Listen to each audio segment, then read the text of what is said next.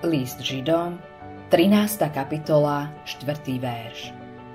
Manželstvo všetci máte v úcte a manželské lože nepoškvrnené, lebo smilníkov a cudzoložníkov súdiť bude Boh.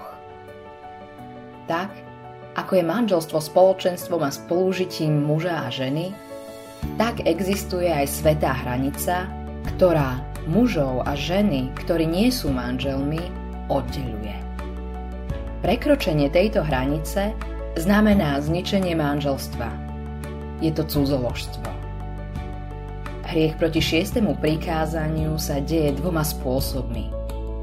Rozvodom alebo prekročením tejto svätej hranice, či už mužom alebo ženou, ktorí nie sú manželia. Táto hranica, deliaca čiara, sa prestupuje dvoma spôsobmi. Pán Ježiš napríklad spomína nečisté pohľady. Hovorí, že každý, kto sa žiadostivo pozerá na ženu, už cudzoloží s ňou v srdci. Pôvodný text hovorí o žene, ktorá patrí inému, o žene, ktorú si ten, kto sa na ňu pozerá, nehodlá zobrať za ženu.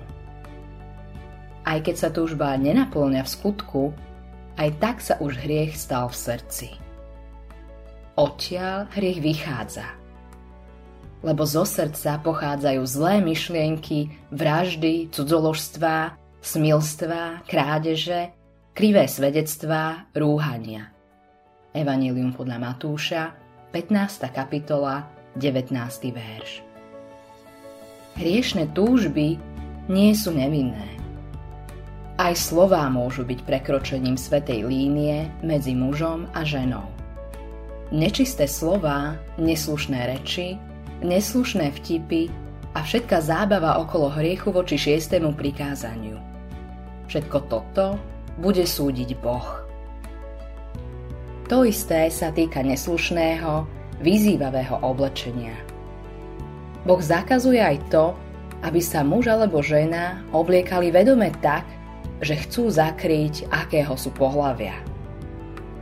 Žena nech nenosí mužský odev, ani muž si neoblečie rúcho ženy, lebo je ohavný Hospodinu tvojmu Bohu každý, ktokoľvek to činí. piata kniha Mojžišova, dvadsiata druhá kapitola, piaty verš. Najviac cudzoložia a prestupujú hranice spolužitia medzi mužom a ženou tí, ktorí nie sú zosobášení, ale žijú spolu sexuálne. Všetko toto je hriech proti šiestému prikázaniu.